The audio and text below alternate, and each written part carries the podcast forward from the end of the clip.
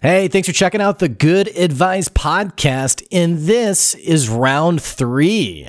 It's our series where we bring back some of our favorite guests and on today's episode, we're sitting down with Zach Messler, who wants to help you be perfectly understood when it comes to what you sell so that your customers know how amazing you are and how amazing your product is. I'm going to go ahead and tell you what something weird happened with the audio on this episode where I just sound really intense. So power through it and listen up because the next hour is full of so many amazing insights for your business so that you can sell more and be more impactful. Stay tuned. We talk about all things sales and messaging related and more. Here comes your good advice.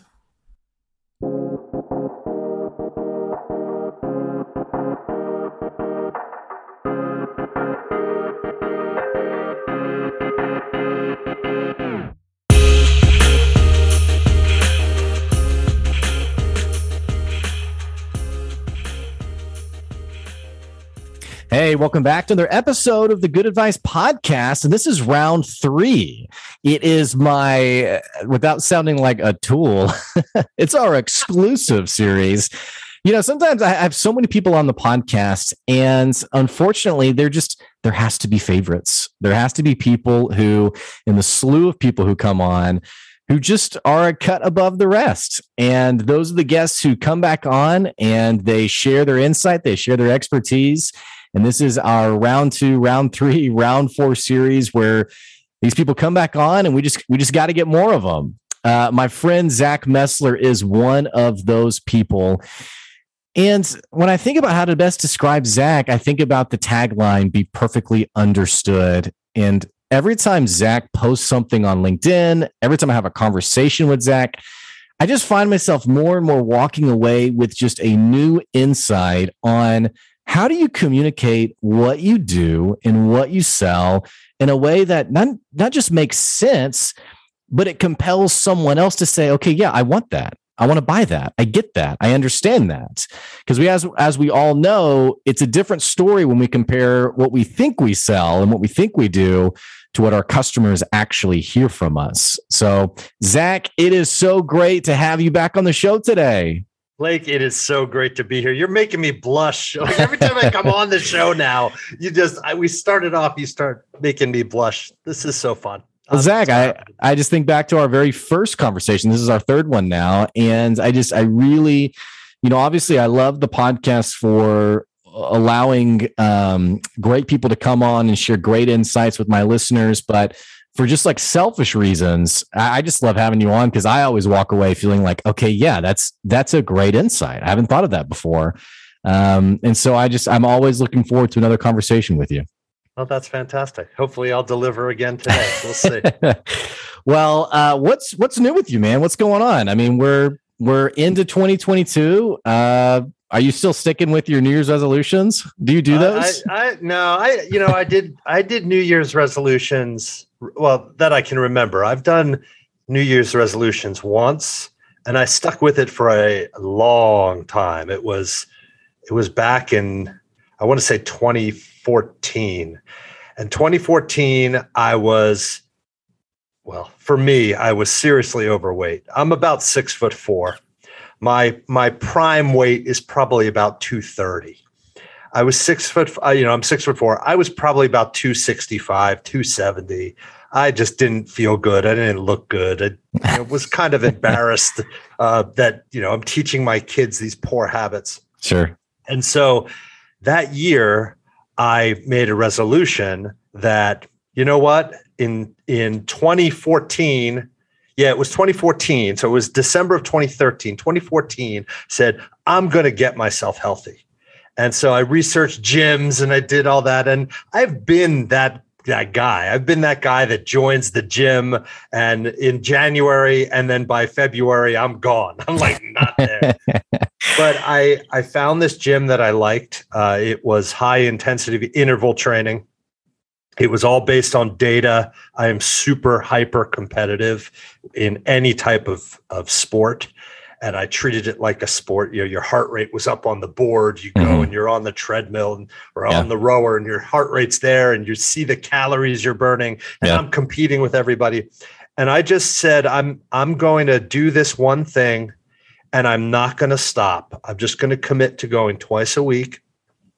And that's it. I'm not changing anything else. And I did it. And that year, I lost 35 pounds. I lost four or five inches on my waist. And I stuck with that in, until COVID hit. And once COVID hit, then I quit. Um, you know, I wasn't going to the gym, and now I'm I'm not quite back where I was. But we're we're actually talking about buying a rower. I'm going to buy a buy a rower and do stuff here. Yeah, yeah. I love stories like that though because I meet people who they share like these big moments in their lives where it's like, yeah, I made a decision. I I sort of drew a line in the sand and it's always it's a bit interesting to me because I just know this is Zach Messler in front of me, who's, you know, high energy and committed and charismatic and obviously still that same person in 2014, but it's just it's it's always exciting to learn these new um big moments in someone's life. So well, it's, it's so that was and thanks. And that was a personal thing, but you can apply that to your business too. It's it's focused action. That's all that that is. Sure. Right. So for me, the intention was the thing that really drove it home was I I thought about it from the perspective of my kids. So, you know, they have this big schlub dad and and you know, they see me eating poorly and they see me not exercising, not taking care of myself. Uh-huh. Is that something that I want them to pick up and learn? And it wasn't. I didn't want them to do that. I wanted them to to exercise. I wanted them to be healthy. Right. And I wanted to be healthy too. I mean, you know, getting older and whatever, but uh, it was really that focus on them and that continual focus on them that kept me going back. Mm-hmm. And then it became a habit. Then it's like, oh, I can't miss it. Yeah, yeah, right. well, that's exciting, and uh, credits to you because, like I said, for me, I'm just kind of like all right, dad bod, let's go. And just fully. well, I'm right there with you now. I'm right there with you now. I mean, I, I, uh, we're, we're looking at these rowers that have, uh, that gamify stuff. So I'll have my races and that sort of thing.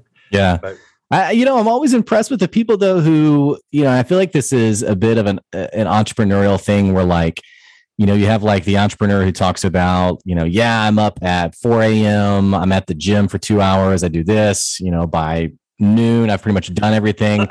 and like part of me is like, okay, that's a really impressive person. But then the other part of me is like, okay, but really? Like, really? Is that yeah, that's come on. Insane. Yeah. I do know one guy, he'd actually be great for your podcast. I do know one guy who does that and really does that. Wow. And I know for sure that he does that mm-hmm. and has for who knows how long years and years and years he's up in, at insane hours he schedules anything that's one area where i could certainly improve with scheduling everything just getting set stuff but he schedules everything he's at the gym at whatever four o'clock 4.30 certainly before five um, and he has his routine and he goes to bed early and he gets up early and that works for him i mean i i do believe like i think most or many that what works for one person may not work for me. Yeah. And it's finding what works for you, especially as an entrepreneur. It's finding what works for you and then just sticking with that. Yeah. Yeah. That personal rhythm. Yeah. I think that's a great insight. I mean, because you know social media it's it's so easy for like especially a younger business person like younger in their business to you know see what other people are saying you have to be doing i should be doing that and to kind of lose like your own personal flair or identity or you know what what actually does work for me um it can be tough to find that i think yeah i think so too i think so, so too there's a lot of bad advice out there too. But that's another that's a that's episode four. It's tough because sometimes i i try not to i, I don't want to sound like a cynic. You know I, I want people who listen to the podcast to be hopeful for their business and excited and energized. But I, I feel like I find, and I, I don't self really censor anything, but I do find myself like this in the back of my mind, not sounding overtly negative um, because of that topic you just mentioned of just there being so much bad advice and um, oversimplifying, you know, real challenges I think we all face. And and maybe that is a better conversation for our next our next conversation. But um, I am always struggling for that balance of here's like the real, tangible, practical, but also still being hopeful, encouraging, exciting. Um, I don't know. Sure. Well, sure. Well, you don't want to come across as as negative because that's a vibe. I mean, yeah, yeah. I mean, I early in my earlier, not early, but earlier in my career. So I, I uh, to those who haven't listened to our past episodes, I spent 20 years in product marketing for enterprise tech. So, so B2B software for big companies uh, across different industries, different types of software, but 20 years there, and uh, I, I started, I don't know, maybe probably 10 years in. I started really digging in on loss aversion in messaging. So avoiding a pain versus achieving a gain. And I used to get pushback all the time internally from people within the company, other marketers, sometimes bosses, sometimes even uh, you know CEO or founder of the company. Oh, we don't want to be negative. That's too negative. But loss aversion isn't negativity it's just playing on human psychology. It's avoiding that pain versus achieving that gain. Mm-hmm. We would all, and there have been studies on this, but people would rather not lose $50 than find $50. Yeah, I, I, get that completely. I mean, I think a lot of the today's marketing is around you know that big obstacle we think we have to go through and then you see the ad that says hey you don't have to worry about this. You don't, you don't even have to do this. Um, and this is maybe a, a, bit of a stretch but i even see i saw an ad the other day that was like you know how you can be successful with your business without, without having to build a website or without having to you know do x y and z. Some of these basic things that maybe a lot of us would do. Um, so a bit similar, but I think I think that's exciting for people who are like, oh, I don't have to exert that effort. I don't I don't have to worry about, you know, those kinds of things. For sure. Well, and that stuff really only works when you know your audience. You can't just throw loss aversion out there and and throw something out there that that uh, you know avoid this or do this with a you know build a business without building a website. Well, if you haven't done the research and you don't really know that the people you're trying to attract actually have qualms about building a website, yeah, then well, it's going to fall flat. you're you're selling to WordPress web developers. We're that, like, what, that's what, right. Like, that's what is right. this? that's right. it's the weirdest right. ad ever. yeah, terrible. I love getting those ads on my feed that I'm like, did you like? How did you codify this? Because I am definitely not your person. That's really funny. That's really funny. Well, speaking of ads, we just uh, so we're recording this. It's the middle of February. Um, Super Bowl just happened. Uh, some of my favorite conversations with you, or just even some of your content, is you talking about what makes a compelling ad, what's a powerful ad. Um, in fact, our first conversation, and you guys need to go back and look at our very, very first. I don't have the episode number in front of me, but um, Zach, you had so many brilliant insights on um, just what makes an ad compelling. And so I'm, I'm just curious, like watching through the Super Bowl, do you, do you find yourself, I guess, working a little bit? Like, do you, is it hard oh, to turn totally. it off? And- oh, I, to- I totally, I totally, but, but I mean, we do this in my house all the time. Like we don't fast forward commercials. Yeah. You know, I mean, I, I shouldn't say we don't, we do sometimes, but, but usually we don't fast forward commercials and my kids, I mean, they, my kids now just completely on their own will just say, "Oh, that's a terrible ad." it's so funny. It's so funny. I love the nostalgia of all of the ads. Now, I look, I'm a I'm an 80s 90s guy, right? I mean, boom shakalaka, let's yeah, go. Yeah. But I I mean it was so the 80s the, the it was it was as if those ad agencies just all in unison decided we're going after Gen X.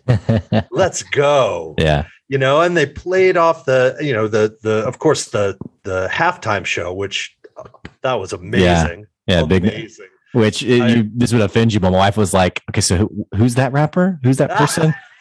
And there, she was like, "What does DRE mean?" And I was like, "Oh man, just don't ever say this outside of this room." That's really so, funny. That's really funny. Well, uh, it was, look, it's a demographic. It's a, it's a.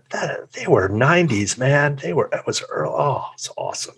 Yeah. It was so fun. But I love the nostalgia. And then that Chevy ad came on with the Sopranos and the music starts. Mm-hmm. And we were huge Sopranos fans, my wife and I. Uh, even when it first started, we used to go to friends. This is before kids. And we'd go to a particular friend's uh, place.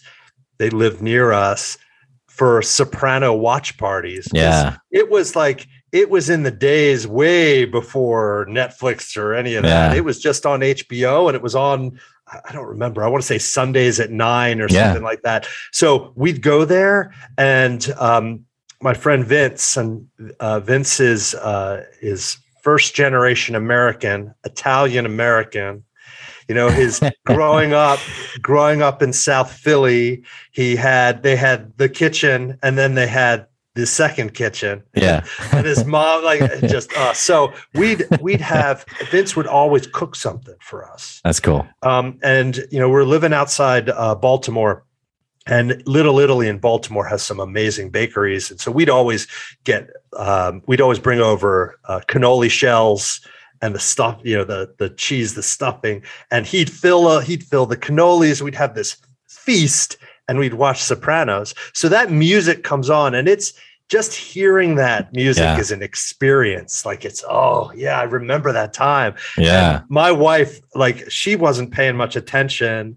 Um, and she just perked up. Oh, what is this? Oh my God, that's Meadow. Oh my God. what is this for us? It's got to be a car ad. It's got to be a car ad. Either that. and she's like, wait, is it E-ZPass? Like, no, no way so that, that that was really fun. But yeah i love the nostalgia of it. Mm-hmm. on the same token though it felt like there were a lot of ads that were crypto ads.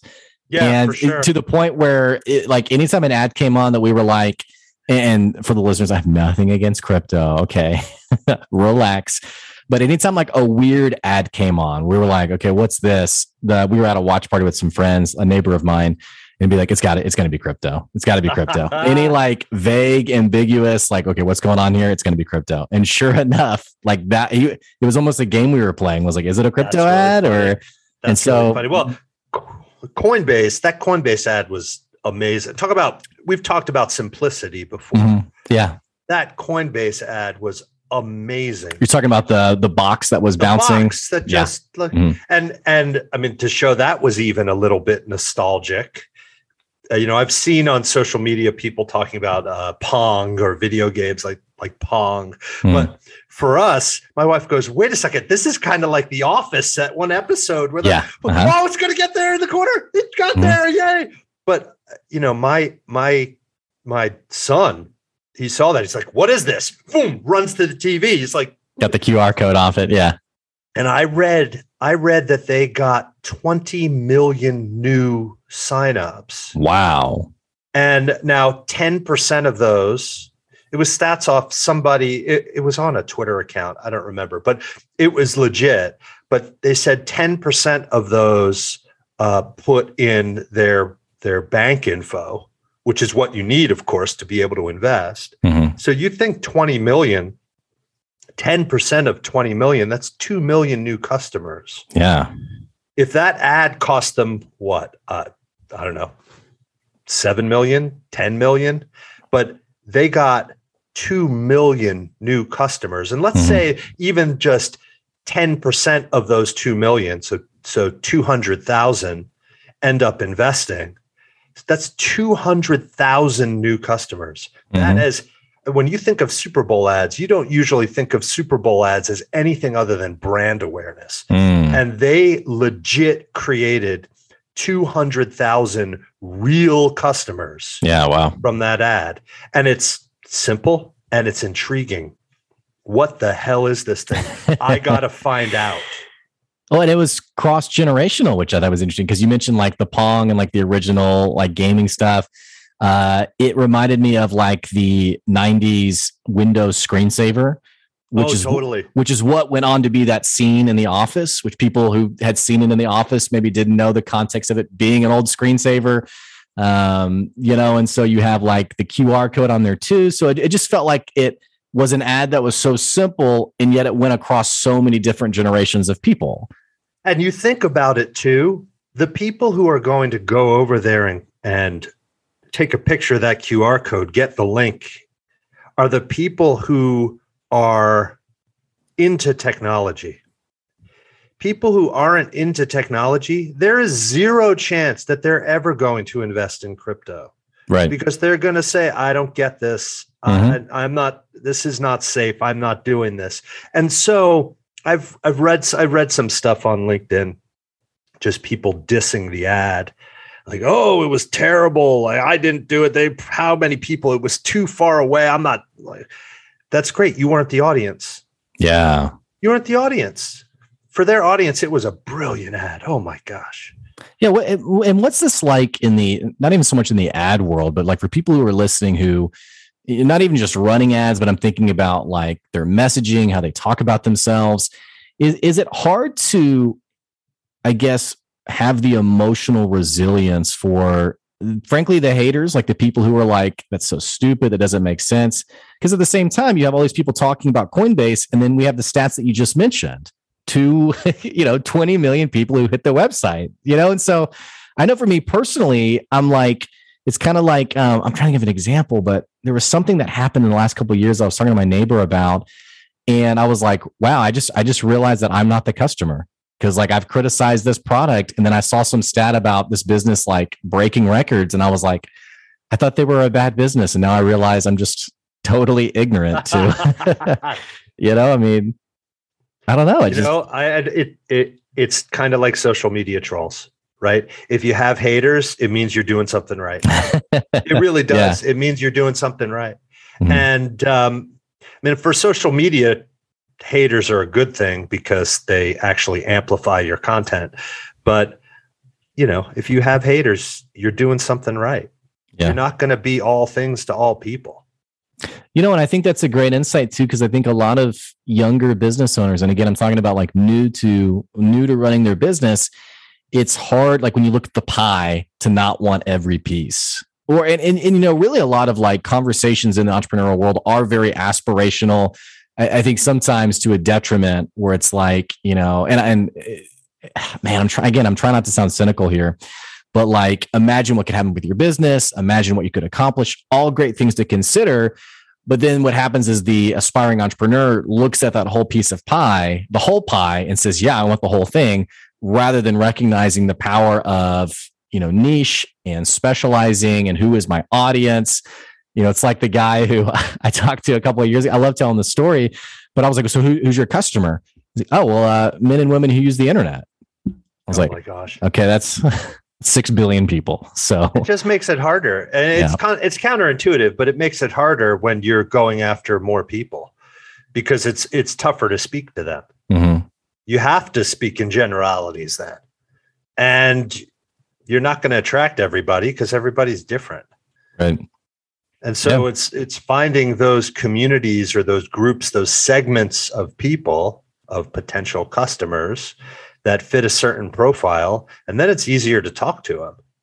Mm-hmm.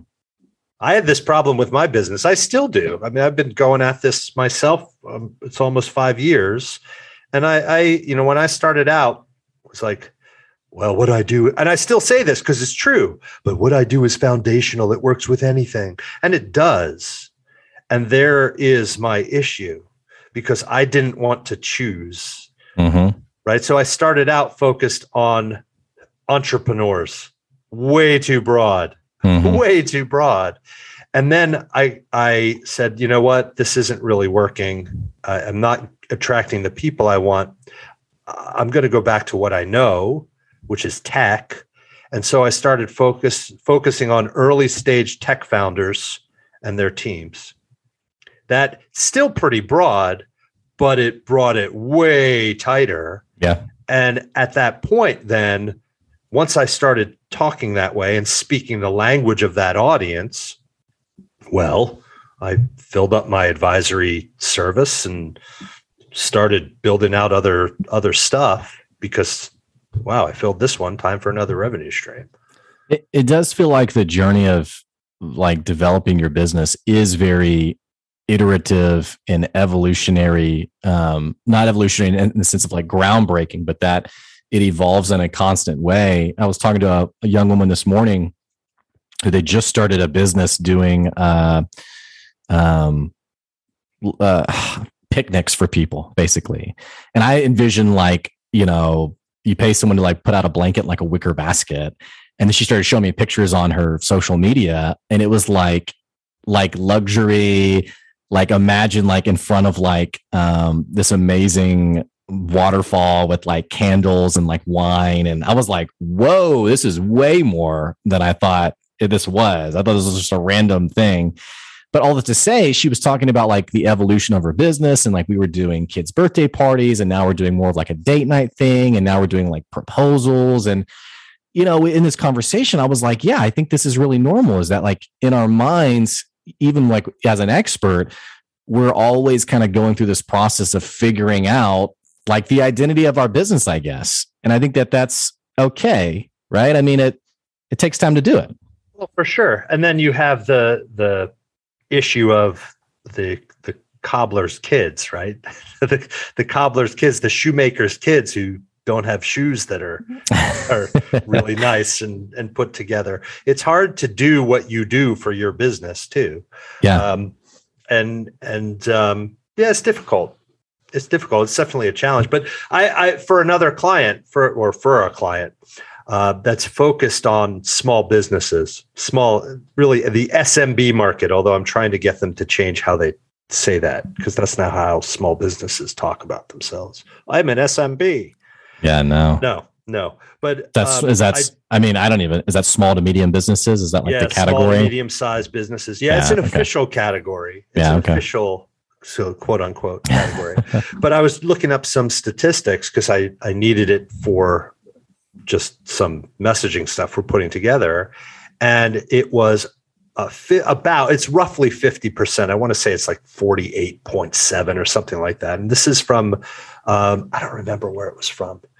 It was, oh, here it is. It's from the Bureau of Labor Statistics. So this is the United States. Mm-hmm. So new businesses that exit within five years, 48.9%.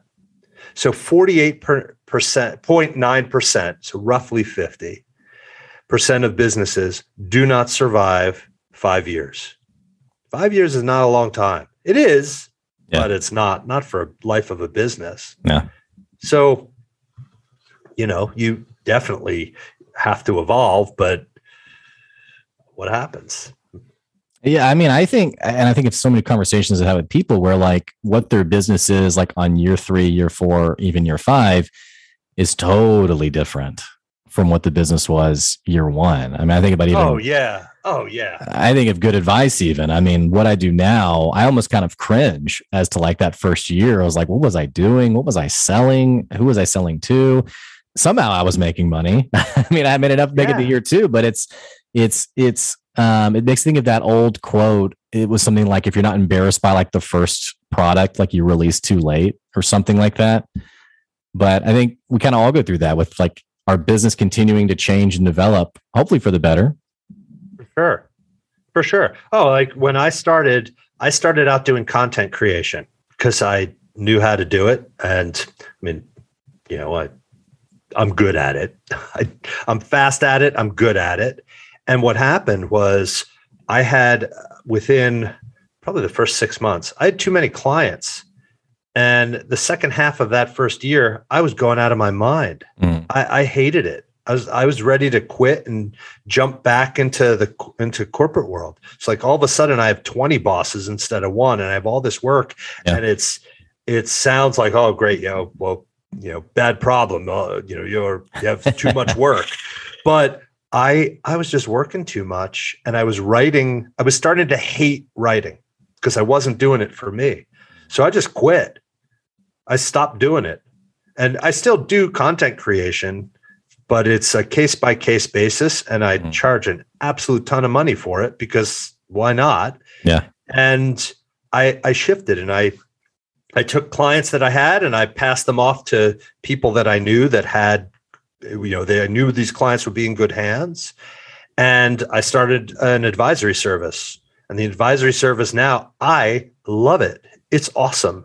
It's helping it's helping founders. It's helping founder led companies founders teams uh, be better with what they say and how they say it so they attract buyers. I, I think this is so powerful because eh, and it's it's tough because i think some people who are listening totally get this concept because it's almost like an out of body experience like when you you say something about your product and you're able to like step outside of the moment and see like how the other person's reacting and objectively be like that person walked away with no insight either either didn't understand or no not a drop of like emotional buy-in on it, it's like instantly like I, I don't care you know? Because i think some people get that. And so as you're talking about like saying it better i think some of our listeners are like yes like i've that's been such a pain point. And then i think there's people who haven't quite hit that moment yet for better or worse where in their mind it is perfectly clear. You know it's like you mentioned the example of like yeah i work with smbs you know and we don't talk about ourselves that way. Or i think about um, i used an expression really early on in my business. I can't think of what it was but the person i was selling to immediately said hey we just don't talk about our employees that way. Like we don't use that terminology. And and it was like her cluing me in on hey you're kind of an outsider for you know if we're going to hire you this doesn't really you're not even using the right language and i think a lot of us especially as founders technical founders in their mind it's perfect sense but then when they talk about it they don't realize that customers aren't resonating they're not getting it um, that's one of the reasons why i love what you're doing it's why i love your content Oh, thanks. Well, it's it's not just technical founders either. It's it's any founder. Mm-hmm. The thing to remember is our opinions as founders, our opinions as business owners, while interesting, is our opinions are completely irrelevant. Yeah. They don't matter. What I think about my messaging doesn't matter. Mm. I might think it's the bee's knees. This is amazing stuff. I love how this sounds. This happens in in big businesses too. Messaging by committee. I just did a post on this the other day because I saw something, uh, you know, a, a post where uh, an exec was kind of patting himself on the back or patting his team on the back for such great messaging, and I looked at it as like, this is terrible. but but our our opinions though interesting, are completely irrelevant. The opinions that matter are the opinions of our target audience, mm. period. Period. And so there's a lot of testing that goes with it. Right. So even so my business, right? So my my headline on my website is be perfectly understood. And then the subhead is what you sell is amazing. Help your audience see that too. And I came up with that. I thought this sounds pretty good. And I popped it up on my website. And then the very next thing I did was I sent emails out to contacts. I sent notes, uh, I posted stuff on LinkedIn. I posted stuff on Twitter. I wanted to find people who were in my target audience to go to my site and look at it and give me feedback. I wanted to hear from them. I thought it sounded good. But when I started getting, and, and people did give me feedback, but then when I, I started getting uh, feedback from people that was completely unsolicited, well, that's when I knew, okay, this is, this has staying power. Yeah. This is good. I'm not changing this. Yeah. And it, it almost seems like two things happen in this process. One, I think a lot of aspiring entrepreneurs are afraid of that feedback. They're afraid to ask, especially when it's unsolicited. You know, they're afraid to digest it and, you know, take that hard, sometimes harsh uh, feedback. And the other thing I've noticed is I've had people pitch things to me where I was their target customer and I've said, ah, I'm just not getting it. And then they've sort of shirked back and said, well, you know, you're not my buyer anyway. I was oh like, gosh, like you, you oh were selling gosh. to me. What do you mean I'm not your buyer? I mean, you just described me exactly. You know, you said you said my house or, address, or even, or even. You know. Wait a second. So you just wasted my time. Yeah. If I don't, yeah, no. If if someone doesn't respond well to your message, but they fit the profile of the person that you're going after, they are not the problem. I, part of it, I think, is is really, especially for for newer entrepreneurs, is and this is really hard to do. I, I'm still not good, not great at this. It is removing the emotion, detaching from the result, Mm, or not the result, the outcome. Yeah. detaching from the outcome. That's that's really important to do because we are seeking knowledge. We're not seeking approval. Doesn't mean we've done something wrong. It's we're we're seeking knowledge so we can make a better decision It's powerful. And I, I think what happens is there's so much writing on the business and, not just externally. I mean, I'm really grateful. My wife is a massive proponent of good advice, but I've heard stories from entrepreneurs where their spouse is a bit verbally um, insecure is not the right word, just just unsettled by the journey. Hey, where, where's this going? What's happening here? And I've even heard more overt examples where like a family member or a friend's like, what are you doing? Like this is, and it almost feels like sometimes we are trying to seek that emotional validation in our customers rather than what you just said. Hey, put that on the shelf and find the knowledge that you're looking for about your product or service. Sure. Well, what I did early on is so my my wife is extremely risk averse. I am not. I'm, I am the I'm the polar opposite. I'm not at all, but she's extremely risk averse, and I knew this going in. And so what I did is I treated my wife like a like a target audience. So, and what am I selling? I am selling not my offering, of course, but my my product here that I am selling to my wife is an idea. I'm selling the idea of, hey, I'm going to quit my job. I'm going to jump from the corporate life. Uh, I'm not going to get a paycheck from anybody anymore. Mhm. And I'm going to start my own business. What do you think? so, knowing her, what I did was I put together a business plan yeah. and I anticipated the questions. Now I know my audience. I've been married to my audience for a long time. um, and so I put together, I thought of the questions that she would ask me, and I had answers for them. She is very data oriented. She's a psychologist. It's her job. She's into data, very much into data. And um, and so I made, I put this this business plan together, and I presented it to her. And I had a lot of data in there. I had I had information about uh, audience. Now it started out, of course, with the content creation, but audience, who I was focused on, how much money their budgets typically were. Um, I had it was and it was mapping out here the first quarter. I expect this, and just mapping it out so that it would feel safe, or not necessarily safe, but safer. Mhm. And she knew the angst that I had my last year or so in the corporate world was absolutely brutal. That could be episode four too. um, and and so it was positioning the status quo, Mhm. staying in corporate, as the unsafe option. And also at the time, I mean, I had already tried to get another job. I had tried to leave that company, and what I was running into is, you know, I'm I'm at the time I was 45 when I left the corporate world. Marketing in tech, tech marketing is a young person's game. I had the good fortune of having a mentor who I reported to for a decade. He was amazing. His name's Rob Pepper. He's he's the best leader I have ever experienced, you know, ever had the the chance to learn from and work with. He's just incredible. And I learned a ton from him. And I'm grateful for all of that time.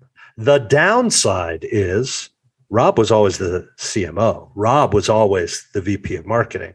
Mhm. I was always the right hand person. And so that opportunity to have a seat at the executive table passed me by. Yeah. Because when you're 40 something in tech marketing and the, the highest title you've ever had is a director, Yeah. you're not getting a shot. It's not happening. Sure. And so I, I was going out looking for for jobs because I was miserable, and I I got uh, and maybe it was me just not bringing up salary early enough, which is probably it. But I had companies that wanted to hire me. They they were so into me, and we were 40, 50, 60,000 dollars apart. Mm. You can't fix that. Yeah. I, I, I they don't they're not willing to to pay that. It's like can't pay that. Yeah. So it was it was not safe to stay. So it was this is while it, it sounds like this isn't a messaging thing, it is a messaging thing. It is. It's positioning and messaging. I'm positioning staying in the corporate world to my wife Mhm. as this is not safe. I have to stay at this company or I have to take a dramatically lower salary. Or I can bet on me. Here's all the data, here are all the numbers, here's what I think is going to happen. And that first year, maybe first two years, excuse me, we'd meet regularly and I'd update her. Here's where we are because I Mhm. wanted her to feel good. And over time, those just went away. And Mhm. now she doesn't even worry about it. She's like the she does not worry at all. There's no there is no Yeah. worry. yeah. I just um I just signed uh the single largest contract uh in the history of my business. And it was yeah, it's great. It's great. I mean Great moment, man. Congrats. Oh, oh, it's Gotta feel good. Really good, really good. I mean, it's like we're talking like 50% in one shot for a, not a long period of time. It's 50% of of it's more than 50%. It's more than 50% of what my gross salary was my last year in corporate. Yeah. And and it was awesome. It was Wow. awesome. yeah. So she doesn't she doesn't worry about it anymore. But so, it- you know, there's two things I think about. One, you knew your customer, you knew your customer, and you tailored the conversation around that.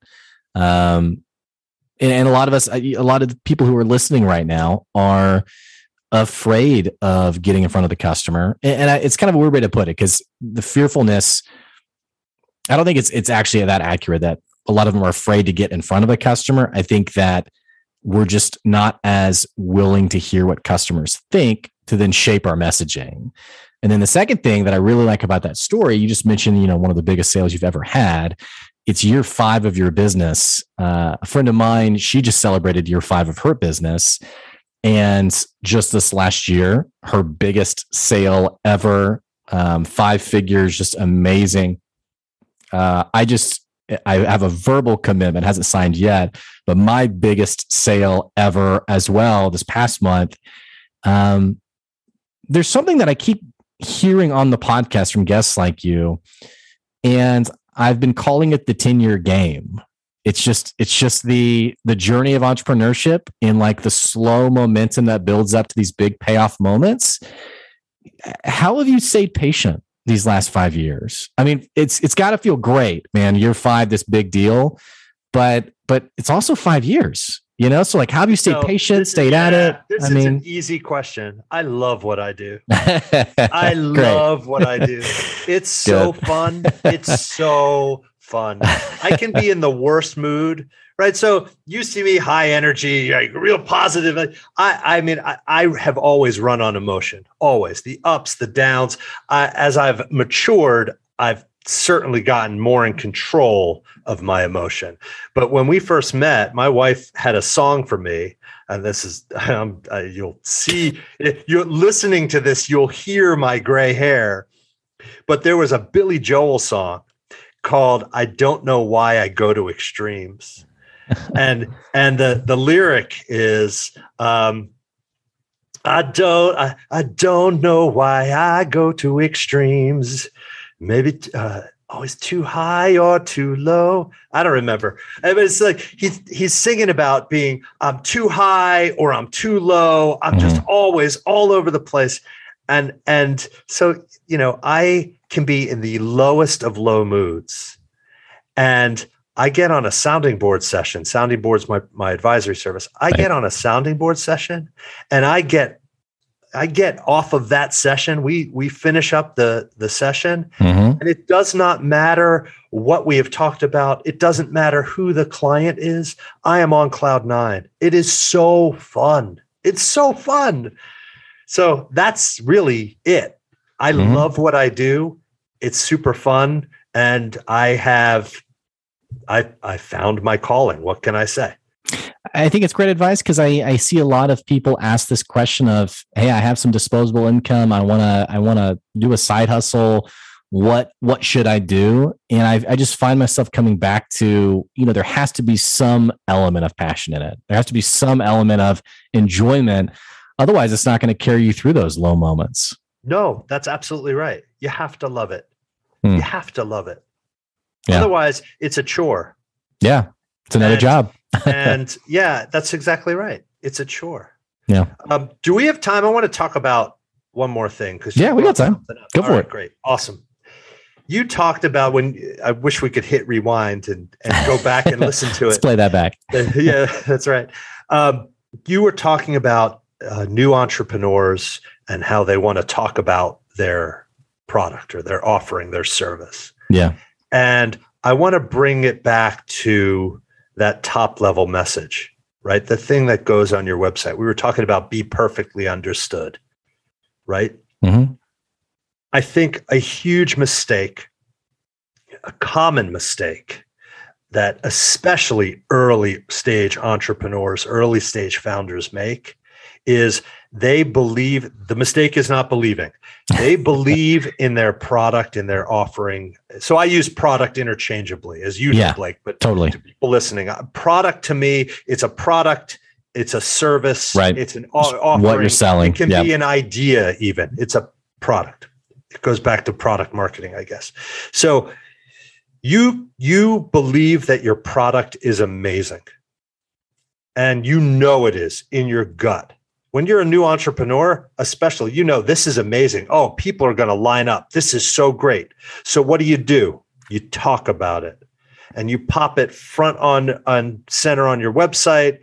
You're you build uh, content or build build stuff that's all about your product and how incredible it is and nothing happens Yeah. and nothing happens because you are not your audience nobody gives a crap about your product Yeah. until they do Right. and so that is the biggest mistake that early stage founders early stage entrepreneurs make in my opinion is they take their own perspective and apply it to their message instead what they can do and i would argue should do is flip the message that top level message is not about you. It's not about your product. Mhm. it's about your audience.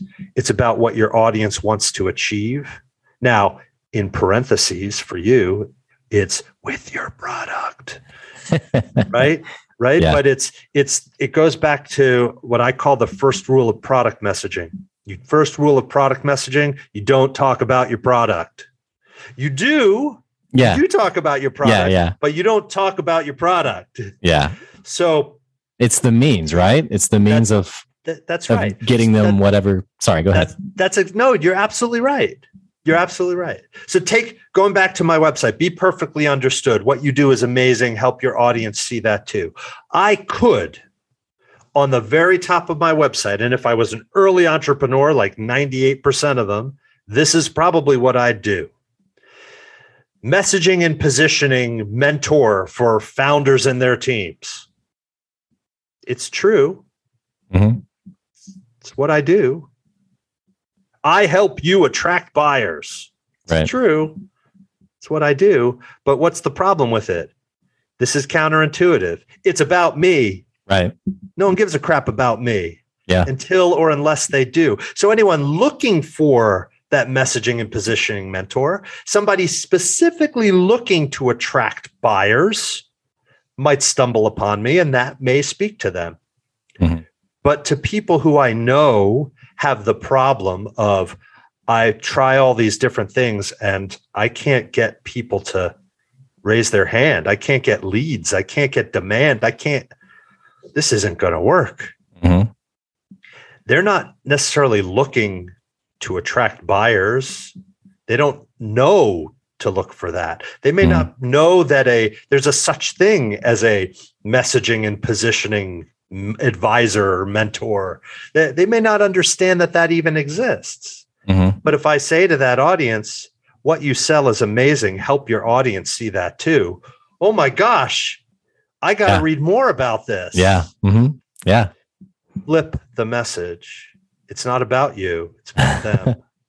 and I, it feels like we get that. And yet, the temptation when you pitch your product is, you know, oh, I'm Blake. I've I've been in this business for 10 years. I, you know, it's almost like that's what's going to make it compelling. And it's I, I, I, you know, actually I was on a call, I can't remember if I've told you a story before, but I was on a call with a guy who was trying to sell me some kind of ad service. And he said, We've been in business 20 years. We've served this many people. And at the end of the conversation, it was about 15 minutes. I said, Yeah, I think I'm good. And he said, Well, well, well, why? I, I I'm surprised to hear that. And I said, you know, I'm just I'm just not interested. And he's like, would you do you just not think that I can do what I can say I can do? And I said, well, uh, I mean, to be honest, yeah. And he said, well, I told you we've been in business 20 years. Like that was the actual conversation. I just thought to myself, I don't care. I don't care how long you've been in business. I it just you didn't compel me. I didn't believe that you were going to solve my issue. I heard a lot about you in your history, but I don't know. We I think it's a brilliant insight you just shared. It, well, this goes back to our first conversation too, which I believe I could be wrong. I believe was episode 77. That sounds right. Because I just I shared a soundbite.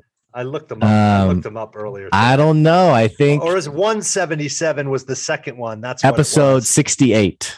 Oh, 68. See, I was wrong. It was 177 was the second one. Yeah. So go back, guys, and check out episode 68 with Zach. This this would have been, oh my gosh, this had to have been like two years ago at least. No, at least. At yeah. Least. Um, guys, I'm not kidding. We just we did episode 250 just this last month. My first episode with Zach, hands down, one of my all-time favorites. You have to go back and check out this episode. Brilliant insights um, and Zach, amazing insights as well today. I get so excited talking to you, man. And I, I, I really, I don't mean this, um, you know, to to stroke your ego. I, for my listeners, I think if you can really get this concept of your audience first and separating your excitement around how amazing you are with actually engaging with your audience, uh, and more importantly, just following Zach on LinkedIn, I, I think it will totally tr- uh, transform your business. Seriously, I don't say that lightly. Um, and Zach, I just mentioned your LinkedIn. W- what are the best ways for people to follow up with you and connect with you? Yeah, sure. So LinkedIn is is perfect. I'm there a lot, all the time, interacting, writing, creating. Uh, my website, zachmessler.com. And then I mentioned this last time on the last episode that we did together, um, and the this this landing page is still there. I have a site. It's just a landing page. It's to get a guide. It's clarityrules.com. And what's there is the get clear. It's a guide to getting your message clear. It's the get clear mini workbook, I think I called it. Always loved but, your branding, by the way. It's oh, Zach. Oh, I love the colors and I love the lightning bolt. Sorry, sorry. Yeah, it's it's super intentional. It's super intentional. sorry, go ahead though. Um, so it's it's the Get Clear Mini Workbook is is to help you get crystal clear with a message. That's the really the first step mm-hmm. to getting a message that attracts real buyers. Mm-hmm. No, it's great. I'll make I'll make sure I put that in the episode description below. Uh, Zach, always amazing having you on. I'm excited for the next time. And I just appreciate you making the time to join us today, share some of your best advice. So thank you. Well, thanks for having me, Blake. I will come back anytime. I dig chatting with you too. Of course. Hey, for our listeners, I cannot tell you enough. You got to check out clarityrules.com. Go to zachmessler.com and be sure to check out Zach on LinkedIn. He's posting actively uh, he's not posting random fluff. He's posting real, practical, tangible advice. Again, when I see his posts, I'm like, yes, that makes so much sense. Uh, I'll put the link to his LinkedIn also in the episode description below. And hey, if you like the podcast, if you enjoy the podcast, what the heck you waiting on? Click the subscribe button, click the follow button so we can keep bringing you good advice wherever you are. And don't forget, you can actually support the podcast on our Patreon. That's at patreon.com slash good advice. If you want to promote the podcast and continue uh, helping us bring amazing guests like Zach on, you can do that for as little as the price of a cup of coffee. Again, that's on our Patreon at patreon.com slash good advice. Hey, it's an amazing episode. I'm excited to hear what you do with it. Thanks for listening. And that's today's good advice. We'll see you.